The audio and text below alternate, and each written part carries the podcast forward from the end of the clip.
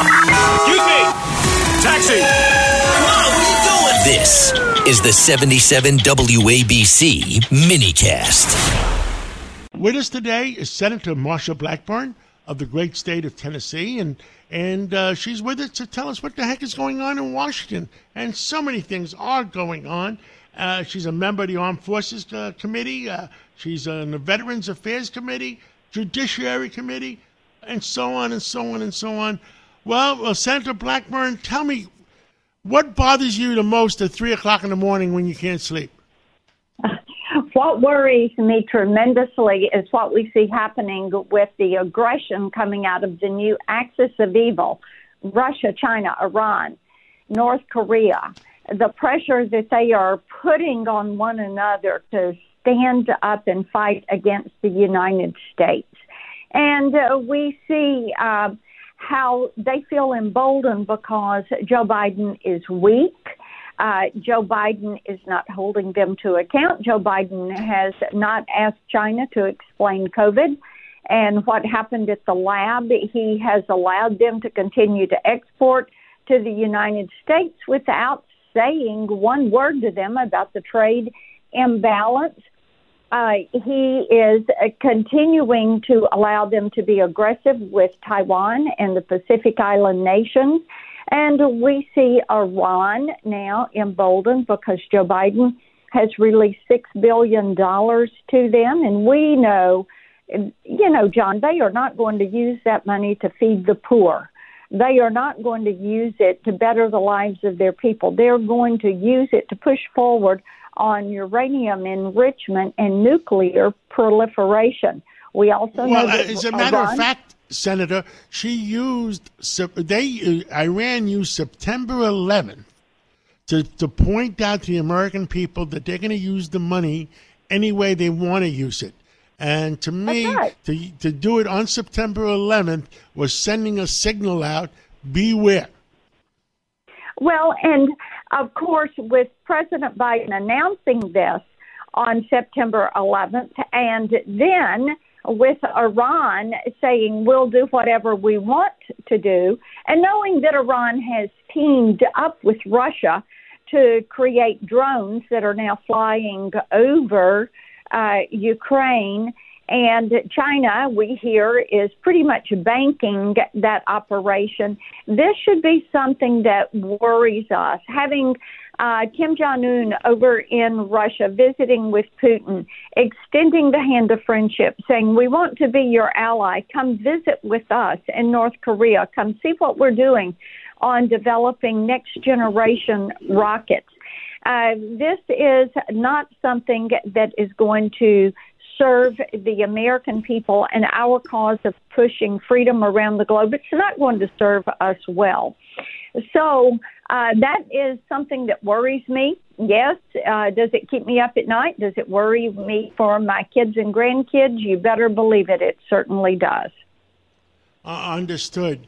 Uh, the other thing that's going on, uh, Senator, oil all of a sudden has moved up to 95 96 $97 a barrel, and you're going to have the inflation spiral go, go wild again. Of course. And you look at the price of gas, a gallon of gas, I think it was uh, right about two two dollars and thirty cents a gallon when Biden took office, and today uh, it is um, up around three eighty five in Tennessee. It's pushing four dollars, and your premium um, blends are even higher than that. And of course, when you talk to people in Tennessee, what they talk about is the impact of inflation and what it is costing them to fill up the tank, to fill up the grocery cart, what going back to school and school supplies cost them this year, what clothing is costing them. I was at a, a town uh, a meeting in one of my counties, and a lady was talking about this very thing. She said, "What are these people in D.C what are they thinking? Where do they get these numbers when they say, oh, inflation is only up 3%? That is double what inflation was when Donald Trump left the White House. Think about that. That is double. Now, it is down from the high that it hit, But when you look at the basket of goods that you get, the price of groceries are up nearly 20%. Fuel costs are up over 30%. Home heating costs are well up about 40%. Uh, you you have to look at what, where you're spending your money and how these prices are up. Uh, understood. And uh, uh, if if if Brent oil has gone almost close to hundred, you're going to see inflation. You're going to see food go back up again. You're going to see uh, gasoline go even higher, and it's going to be a mess. Uh, let's talk about uh, the, the the world economy as far as the Far East, China. they're challenging us economically uh, is their armed forces just playing with us? Uh, uh, I don't think China really wants a war. What do you think long term over the next five, ten years? China wants global domination. And what they would like to do is become globally dominant and have the 21st century be the China century. That is, that's been their goal. They have uh, worked very forcefully since the mid 20th century to make that their goal to be globally dominant by the time we get to 2050. So they think they can do this without firing a shot. They want to do it with economic warfare. They want to do it with geopolitical pressure.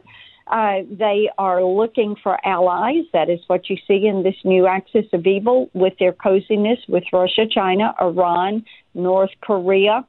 Uh, they feel like that they can use soft propaganda, which is what they have done through our sister city programs, the Confucius Institutes in our colleges, the Confucius classrooms, and our K through 12 schools. This is all. This is all their goal. This is what they're working toward. And we would be smart to recognize that China is not a competitor. They are not a friend or a frenemy. They are our adversary.